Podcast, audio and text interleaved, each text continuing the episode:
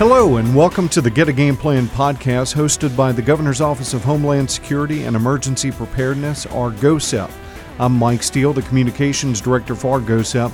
For those of you not familiar with our office, GOHSEP is the Louisiana State Coordinating Agency in order to prepare for, respond to, and recover from emergencies. We work closely with our partners at each level of government to achieve those goals. Thanks for joining us for this episode. We hope to continue providing information you can use to help you with your emergency plans.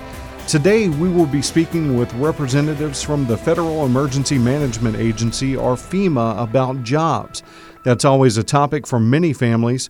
FEMA has a wide range of employment opportunities. We'll take a closer look at some of the options if you are looking for a new career. But first, we will be speaking with legal experts about your personal emergency planning and some of the steps you should possibly take before another disaster hits. Having those legal steps addressed early can often help speed up the recovery process.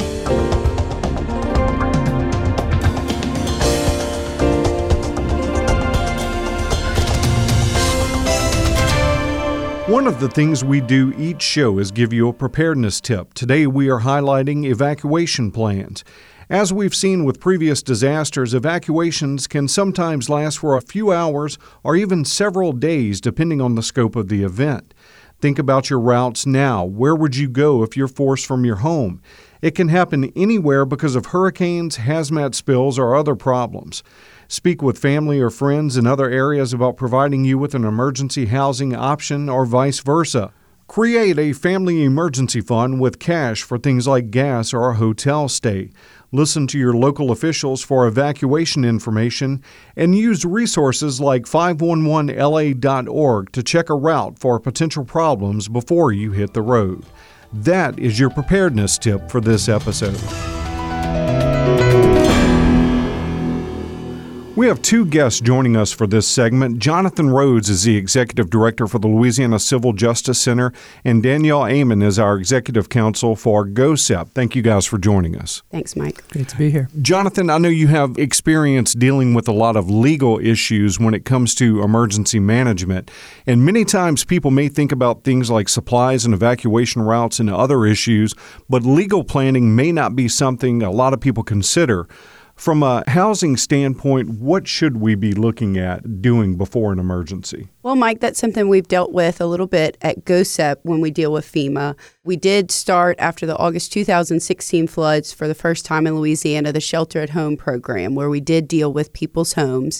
I always like to say that we do rely on our first responders, our police and fire chiefs, to go in there. And then the lawyers are kind of like the second responders because to start that road to recovery, legal documentation is incredibly important.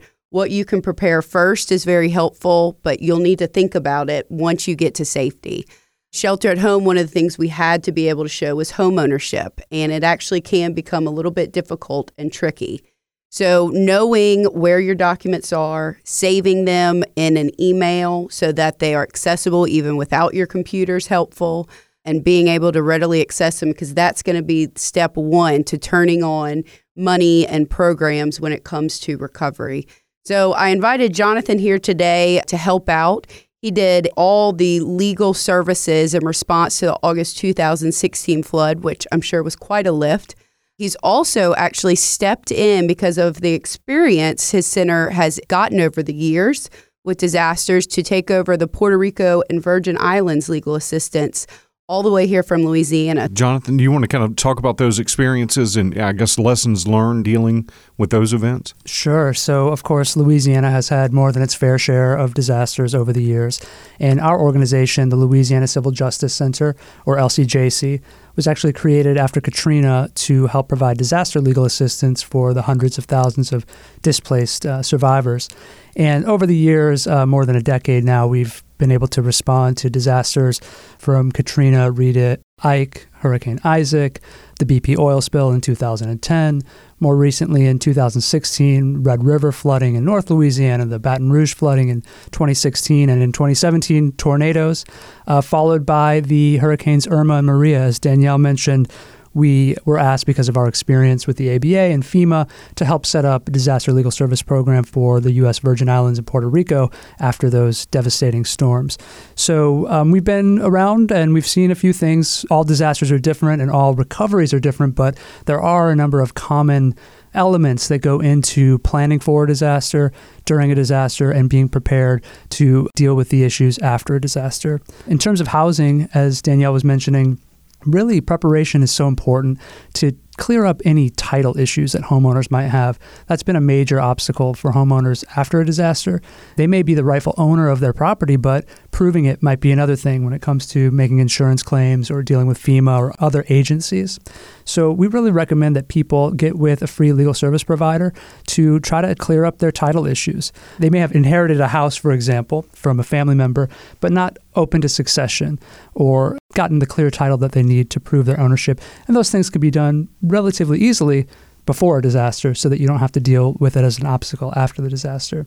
Uh, we also want to encourage people to not only have their documents ready, but know what those documents mean. Does their insurance policy cover the hazards that they might face? Are the limits of their policy enough to cover the value of their property? Knowing these things in advance will help you make sure you have the right policy in place so that you're not left without proper coverage after a storm. You know, even before I started working at GOHSEP, all my professional life dealt with jobs that were tied to storms and hurricanes and different events.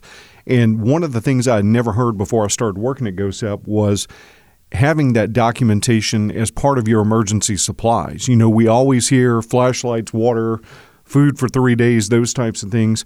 But documents are a very important part. Going back to the flood of 2016, especially, you know, if a lot of people would have had those documents handy, their insurance paperwork and different things that you guys mentioned, it would have made that process a lot easier to start their recovery. Absolutely. Is there anything documentation wise that isn't readily, you know, something you would think of? Any advice to the public about what documents they should have? Well, I would say to follow up on your point, not only is it more and more important to have the documents as part of your kit, it's actually become easier and easier to have those documents.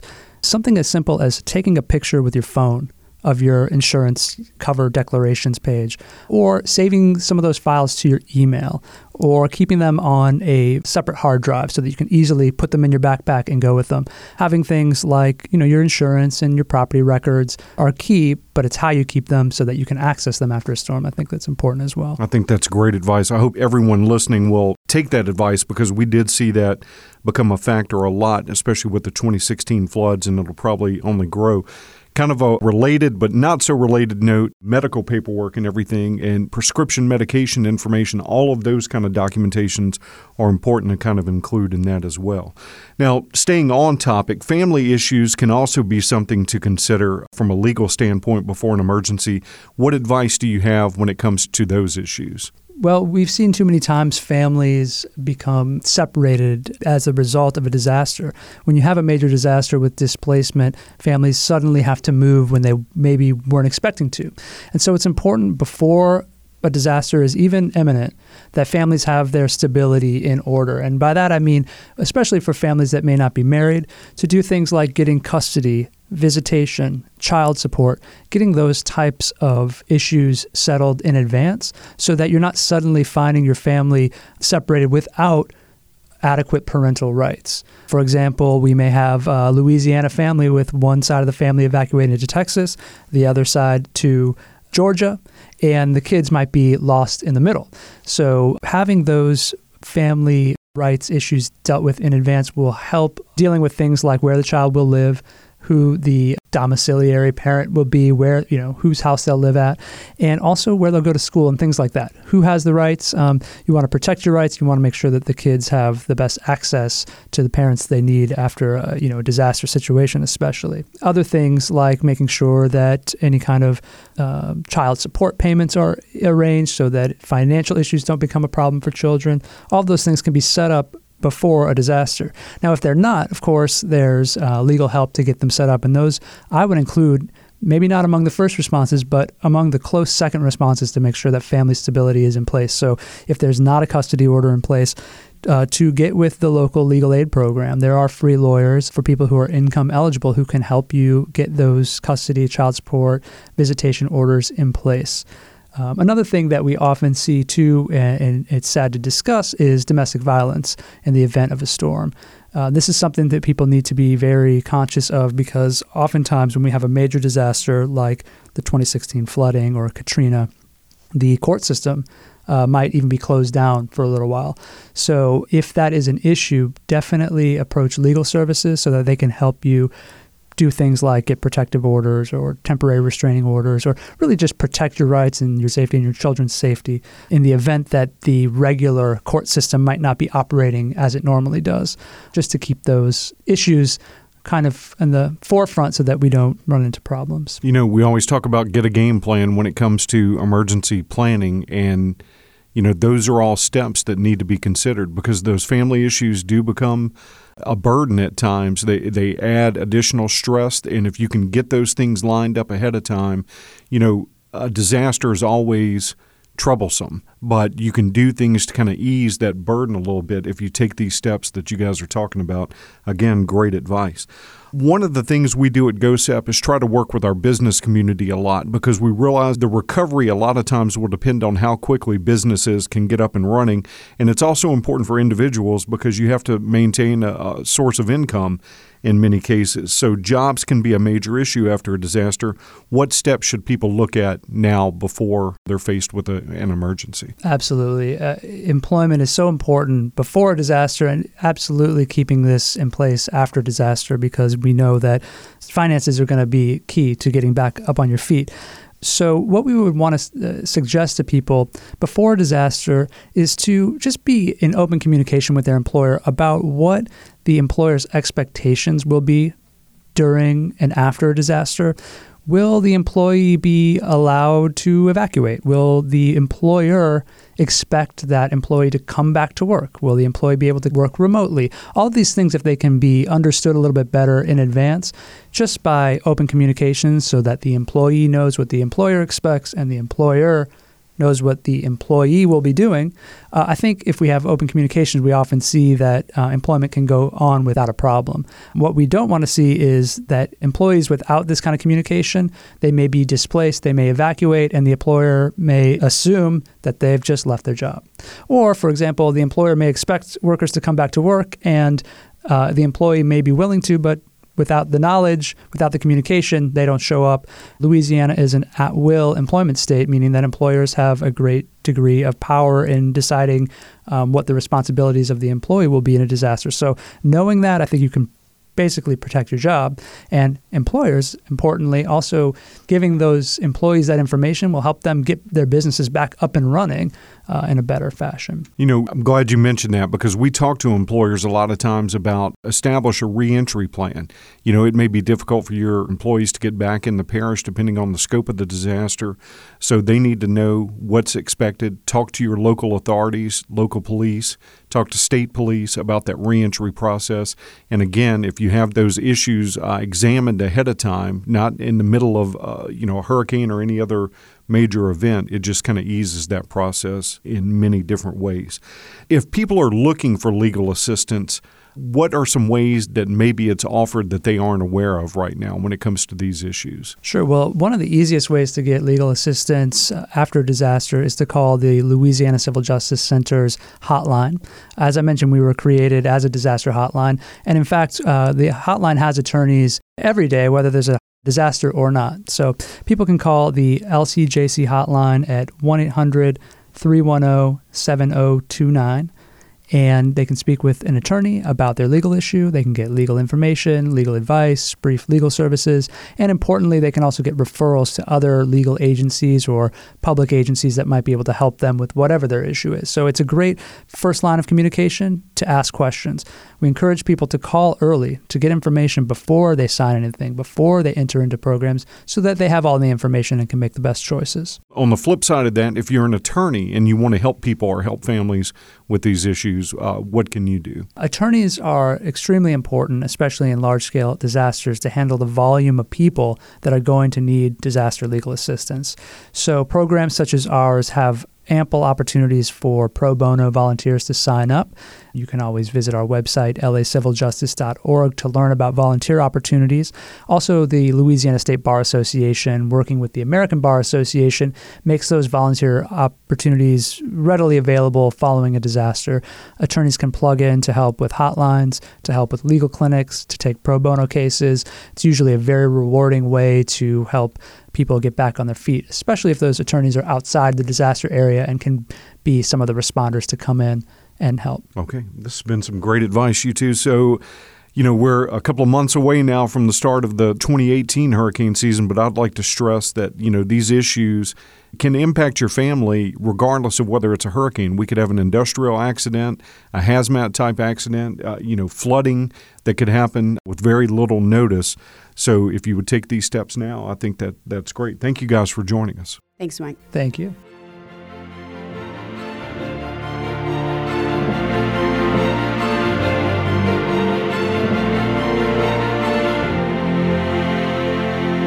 We now move to the resource segment for this program. Staying informed before, during, and after an emergency is critical. We have the perfect app to help you do that. Alert FM is the app the state invested in a few years ago. Alert FM is used by state and local officials to notify their citizens about emergency situations. The Alert FM app provides users with weather forecasts, current conditions, radar updates every five minutes, and advisories, watches, or warnings for both your present location and anywhere you may be traveling. So, if you were traveling in another part of the country, you can also receive updates for that location. Additionally, you can receive information from federal, state, and local emergency officials, such as precautions and evacuations, hazardous chemical spills, major accidents, Amber Alerts, and a lot more. The Alert FM app is free to download in all major app stores. The emergency alerting and basic weather functionality is available for free, and there are in app purchase options for upgraded weather functionality. That is today's resource segment.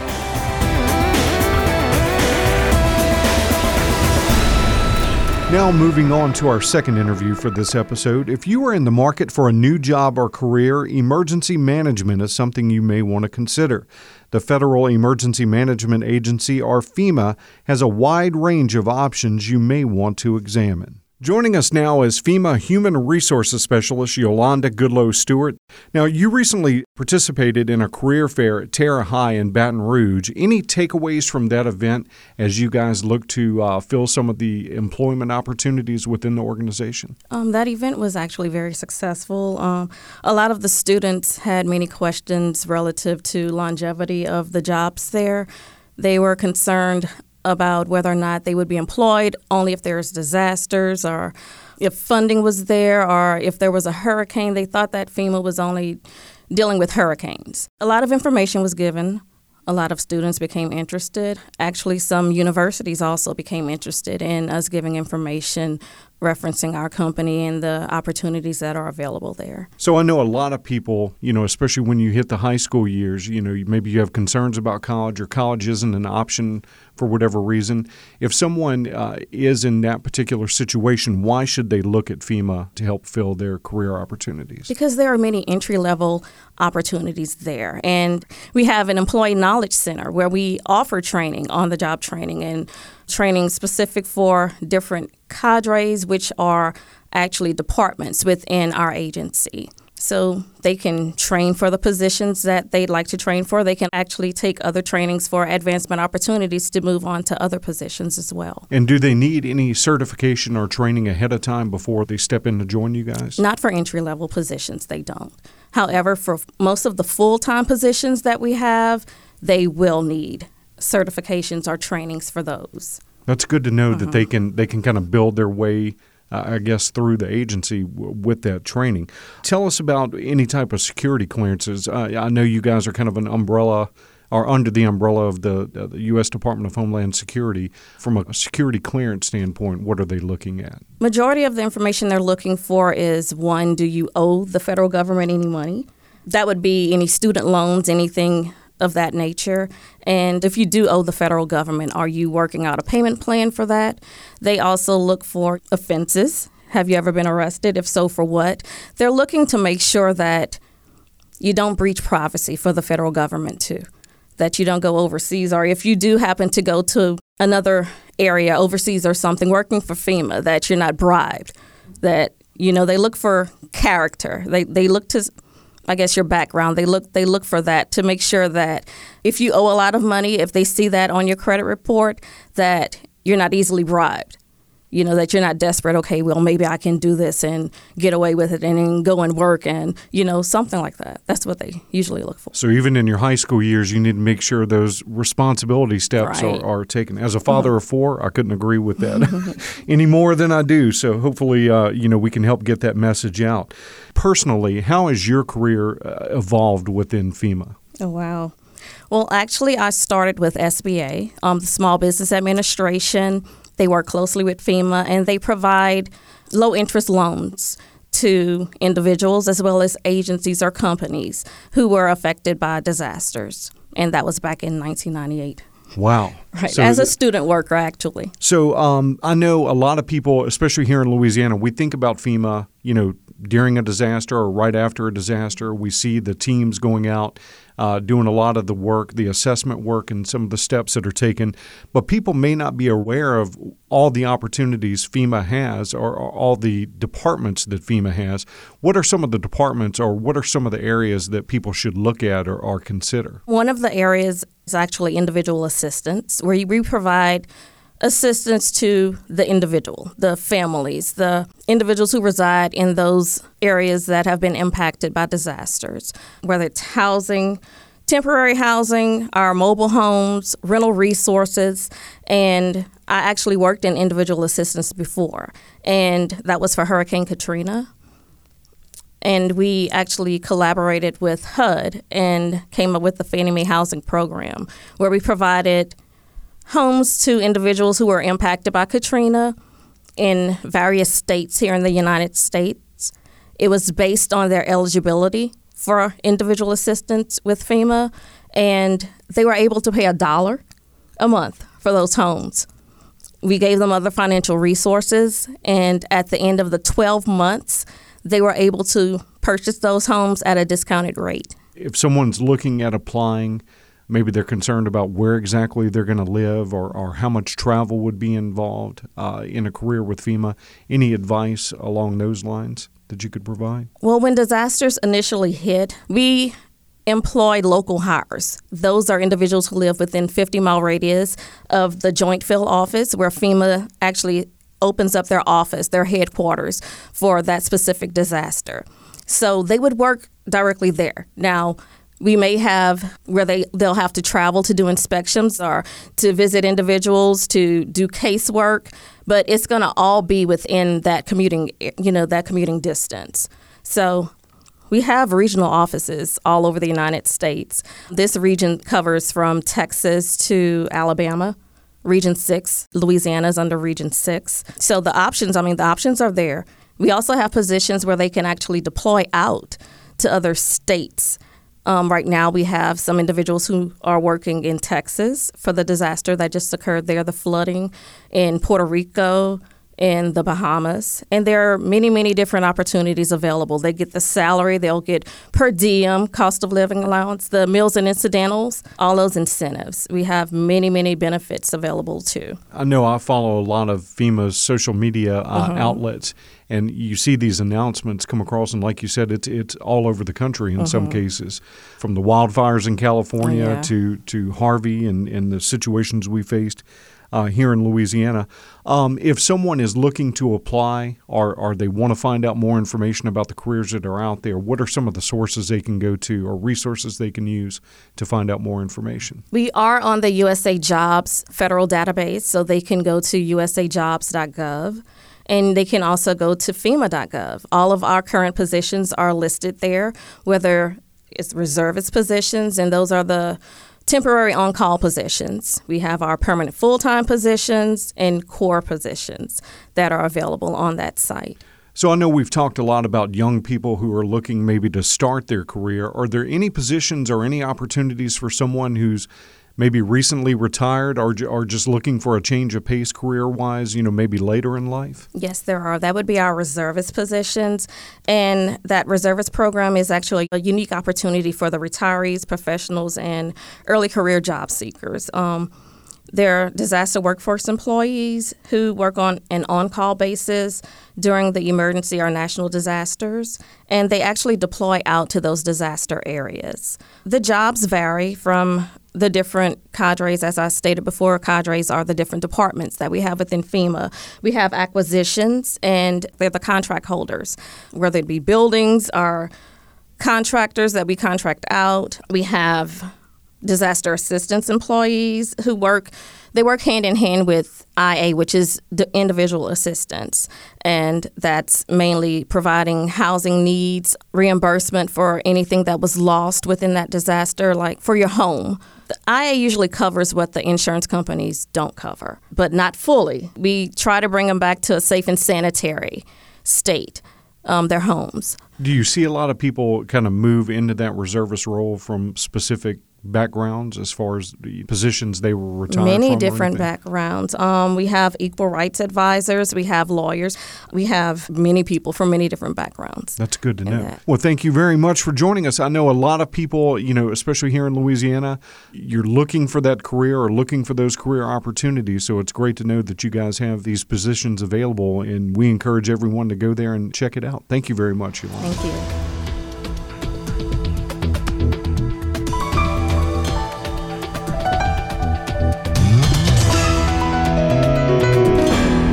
Recapping this episode, we would like to thank Jonathan Rhodes and Danielle Amon for talking about some of the legal issues many of us should address before a disaster, and Yolanda Goodloe Stewart with FEMA talking about some of the great career opportunities within the agency. One footnote many colleges also offer emergency management degrees. It's something else you may want to consider if you are thinking about moving into this field. For more on the topics we talked about, also go to getagameplan.org and don't forget to follow GOHSEP on Facebook and Twitter. I'm Mike Steele. Thanks for joining us.